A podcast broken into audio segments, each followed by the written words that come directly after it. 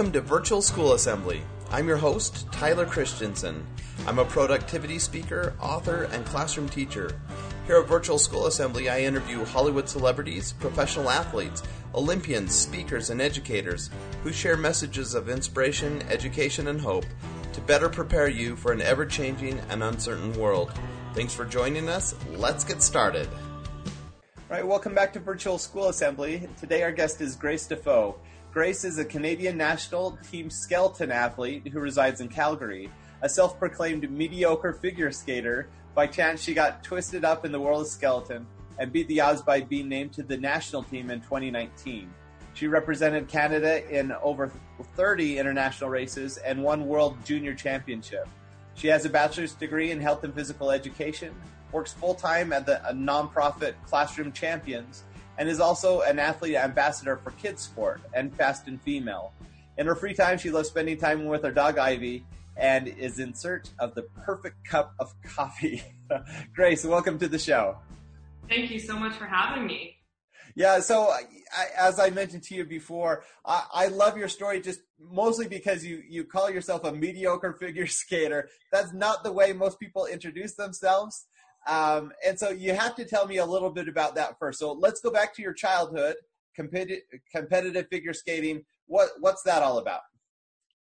So I grew up in a community in Calgary. We had a we had a lake, man-made lake in our community, and basically everyone in the community gets access to it all summer, all winter, and uh, pretty much from the time I was two, my parents pretty much strapped those skates on with the two blades that go over your boot. Mm-hmm. Um, and I just started skating and, and obviously it's not all fun and games at the beginning. You're just trying to stand up and fall down, stand up. Um, but I spent 14, 15 years just, you know, grinding away at community level. I would say I never did anything spectacular. I was just, as I mentioned, mediocre. Um, I traveled to, you know, regional competitions in Western Canada, but never really made the crack to that next step. Mm-hmm. Um, so yeah, I mean, it, it was lots of fun, and I, I still have lots of great friends from figure skating. That's where my roots started. That's where all the life lessons from sport have come from, perseverance, all that stuff. Um, I don't regret a second of it, but I was pretty sure when I was 18 and just started university as my first year, and I remember just walking off the ice and being like, "That's it, that's wrap." I'm never really coming back ever again as a competitive or active figure skater. I knew that that was the end of my career, and and uh, yeah, that was in 2012. I called it quits peacefully on my own terms and decided to move on with my life. Now you say peacefully, but figure skating was a, a, big part of your life up to that point. Was it hard to kind of walk away, or were you just truly ready to move on and do something different? Well, so the thing about figure skating is it's kind of like gymnastics in the sense of um, by the time I was 12 or 13, I really knew my trajectory wasn't that Olympic level. Right. Um, so the last few years, yeah, you work hard. You're like, let's see how far I'm going to take this. But I kind of knew that I was just like, just doing it because it was what I was. And it's like, all through school, I was like, I'm a figure skater. That's what my identity was. Hmm. And so it did take a little bit of time to come to terms. And I spent the last six months kind of just skating, but not competing. So I was still training. And it was like that transition period where I kind of got to go to the, go to the rink and see my coach hang out. Um, I was just trying to pass a few like tests with our Skate Canada to basically it's like achievement test to say you've achieved a certain high level of uh, your skating skills or dance.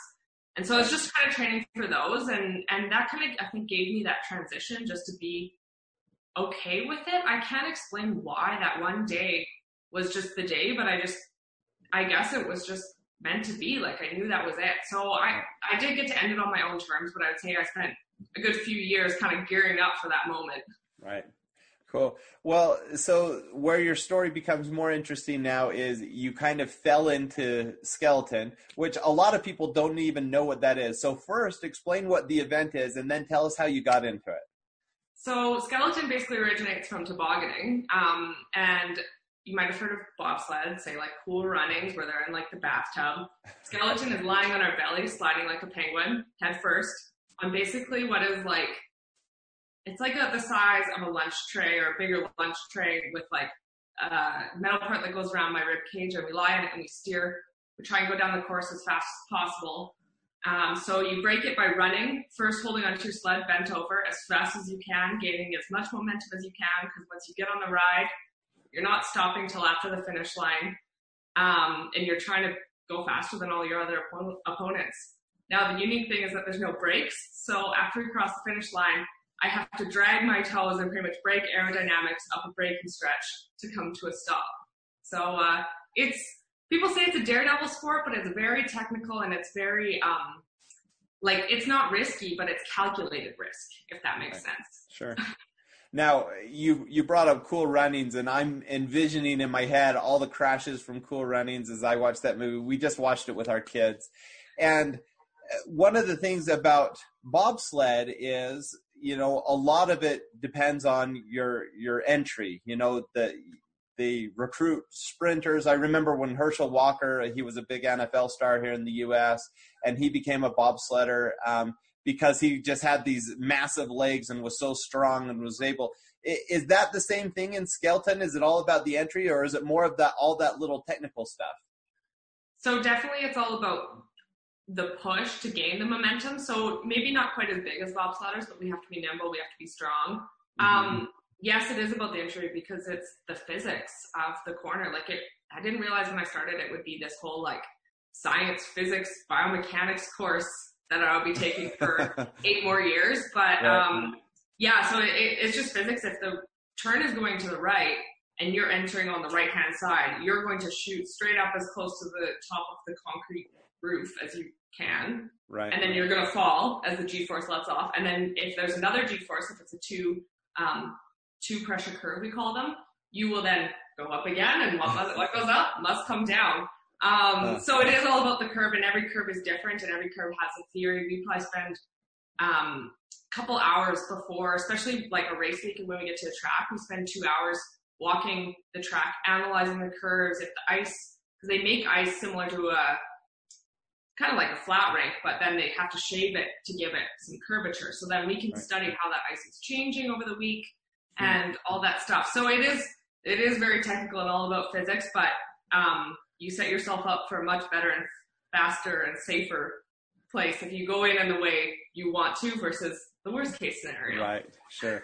Now, you know, when you're an ice skater, when you're a figure skater, you just need a lake and some ice skates and you can get started. Skeleton's not quite the same thing. There's there aren't courses for skeleton everywhere you go. You're you're not equipped for that. And so the point of entry into that sport is very different from other sports where you know mass uh, people can enter in. Skeleton's a much more select group. Um, so how did you stumble into this? That's just not a normal sport to enter into. And this is where I say there's there's a lot of moving parts, and they all kind of came together. The synergy, like right at the perfect time. But uh, when my last couple years of figure skating, they just built these brand new arenas up at uh, Canada Olympic Park, which is the legacy facilities from the 1988 Calgary Games. Mm-hmm. Um, and that's also where the bobsled track is, the bobsled skeleton luge. Um, and so I was skating up there in these brand new rinks and I kind of knew, as I said, I knew I was on my way out and I started to kind of Google, like, what's, what sports can you do when you're 18, 19? There aren't very many. You can start as an adult or, you know, as a, as a young adult. So, uh, it was that or track cycling or speed skating, kind of with my background. Mm-hmm. Speed skating looked like too much lactic acid, too much pain, um, too similar to skating. So I kind of just looked around the park and and ended up thinking, well, maybe one day I can do that. And then at the same time, there's kind of another entry point. Earlier, a couple years earlier, we had the Vancouver 2010 Olympics in Canada, um, and that was kind of like the first one. I was just about 16 years old, and I was like I just remember recording every moment, wanting to watch every moment.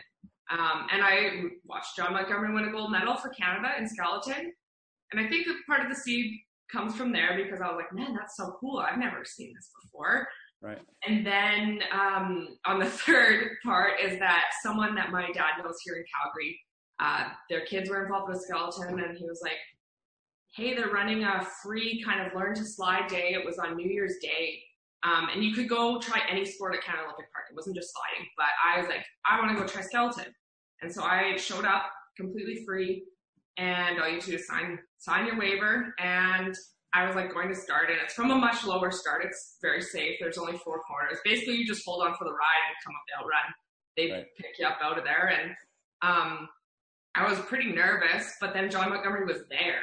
Um and so he kind of looked at me and said, Wow, you actually have a really good body type for skeleton.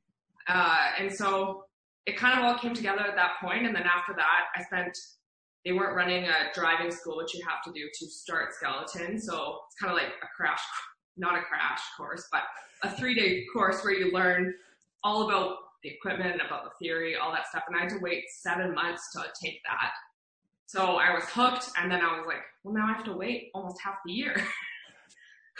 Yeah. So, and then I took the course and a week later, I was like on the provincial development team, I think they called it, which they were just looking for women. They have a lot of men in the program, but Mhm. there weren't that many young women. And so I think got to stick around just because that merit for a little bit.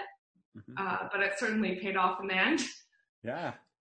So you started the sport much older than most people start sports. Most people start when they're young kids, you know, 10, 11 years old. Um, it's rare that you'll pick something up, you know, at the end of high school or as you start university. And so you were a little bit older. Um, was that, were there any advantages to starting later or was it, did you feel like you were always playing catch up and trying to get to the level of everyone else? I was kind of right in the middle of this lull. Um, and it's that like you can start skeleton as young as 14 here in Canada. In Europe, they let them do it a little bit younger. Mhm. Um, but so there was kind of those like people that come in right at 14, 15, and there's a couple of those on our na- in our national program right now. And so I always felt like I was playing catch up with them.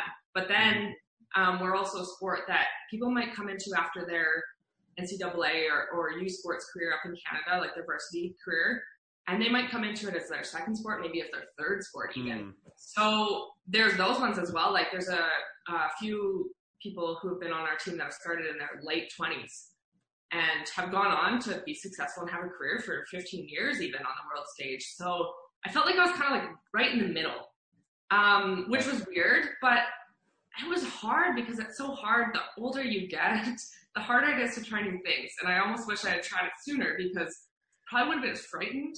My first run, I was like writing. I was like, if I die, then this is my wishes. Um, which it might be morbid, but I'm a very like, it was it was very scary and very real to be like, I've never done this before, and this looks terrifying. You're staring down an ice covered concrete chute that you're about to go 120 kilometers an hour down. Um, it's not the easiest mindset to be in of, oh man, like it's, it's just kind of like, I'm sure it's like skydiving for the first time. I've never, never skydived before, but Right. well, so for you kids out there who are listening, don't don't feel like you can't try new things as you get older. Um, I, I love that Grace that you did this as you were getting older. But even me, I started a new sport when I turned 40, uh, running my first 50 mile ultra marathon as a 40 year old. And so it, you're never too old to try new things. And and certainly um, I, I love that you're having success now with the sport. So you're on the national team now. Um, you, you've been able to compete internationally in a bunch of different races. Tell us a little bit about what that entails on being on the national team and doing international competitions. How does that affect like your day to day life and your schedule? Um, I, tell us a little bit about that. Yeah, so I spent, uh, just back it up a little bit, I spent two years just training recreationally um, here in Calgary while I was in university. I was in the middle of completing my bachelor's degree. Mm-hmm. So super convenient, just train and get better at it and then study and work. And I ended up getting a job teaching skating at Winsport um, at Canada Olympic Park. So it's kind of like all in one place. Cool. Um, and yeah, by surprise, after the Sochi games, I got the call from my provincial um, or like your provincial or state uh, organization saying, hey, and they allocate races internationally after the national team gets all the races. So that year I wasn't on the national team, and all the national team people took their races, and there was a couple extra spots. And so I got granted um, to do a couple races down in Park City, Utah, and then moved on to um, come up here to Calgary to race in my hometown, which was actually really exciting. And so that was my first taste of it. Completely took me by surprise. They're like, "Yeah, so you need to leave like in six days," and I was in the middle of university. So I Wow. begged and begged and pleaded with my profs that I would come back and work harder than ever before. And, and lucky enough, they granted me to go. And yeah, so then that's kind of what the last or the first three years of my international sliding career was like because I was balancing. I wasn't on the national team yet. I was on the development circuit, which is kind of just below, but that's where you spend your time learning how to compete. We call that in the long-term athlete development, learn to train or learn to compete, mm-hmm. and just you know getting experience. And so that was really fun. And I was also just trying to complete my university studies at the same time as a little bit of a grind, but uh, took a lot of courses online. Um, which shout out if people are still taking courses online. It is really hard, but you get to dictate your own schedule and you can get it done. Uh, I did it about four years ago when I was in university, and that was one of the one of the sacrifices I had to make was I couldn't always be on campus, so I chose some electives and not as important courses in university that I could do uh, on the road, and then yeah, and then by chance last year, kind of everything came together. Was injured for a couple of years after that, after developing uh, on being on the development circuit. Kind of had a couple down years. Was kicked out of the program because I wasn't deemed it enough potential, which kind of fired me up even more. and so I came back with a vengeance, and we have like off ice testing in the summer, which is uh, run, sprint as fast as you can, jump, throw, and lift some weights to put it to put it lightly. But uh, so I did those last year, and I ran. We have a some standards within those you have to make. You have to be faster than this. You have to lift more than this, and and I kind of came back and proved some people wrong and, and made that this time last year actually a couple days ago was the anniversary of it and cool. that was kind of my first step to like being in the national program, even though I had all this experience competing internationally, um, it's a different level and you get more access to more races and, and that mm-hmm. includes, you know, trying to qualify for the upcoming potential Winter Olympics in the next couple, two years and then the next four years or next six years after that. So, um, kind of puts you in the small pool of, of, you know, you're in the candidates for some funding, good coaching, maybe some equipment, all that kind of stuff. So that's kind of the perks of being in the national program versus before when I was just making a go of it by myself, completely self-funding everything, um, working whenever I could. Right. And now, so I spent the last year working um, at, I work for a nonprofit called Classroom Champions. They're very lucky I work completely remote. We do have an office in Calgary when I'm here I can go into, but uh-huh. uh, just basically if I'm not on the ice sliding um, in a race week, or I'm not in the gym, or I'm not at video review, I'm probably on my computer working, um, which is a major. Not always the nicest when you're like in these beautiful European towns and you're like, oh, I just want to go sightsee sometimes for like my one day off. But right. that's part of uh, that's part of the grind, balancing being a national team athlete and working full time. But I love it, and and it's all about just following my calendar. I won't lie, it, I, it does get filled up pretty quickly, but you learn what your priorities are and what's important to you, and make time for the stuff that's important. And there's some stuff that you might miss along the way, and, and it's sad and it's hard, but the sacrifices, and I hate to call them sacrifices, but like the good moments outweigh those sacrifices you made along the way when like when I re- when I made the national team and then I went and raced my first race as like a national team member. I was standing there.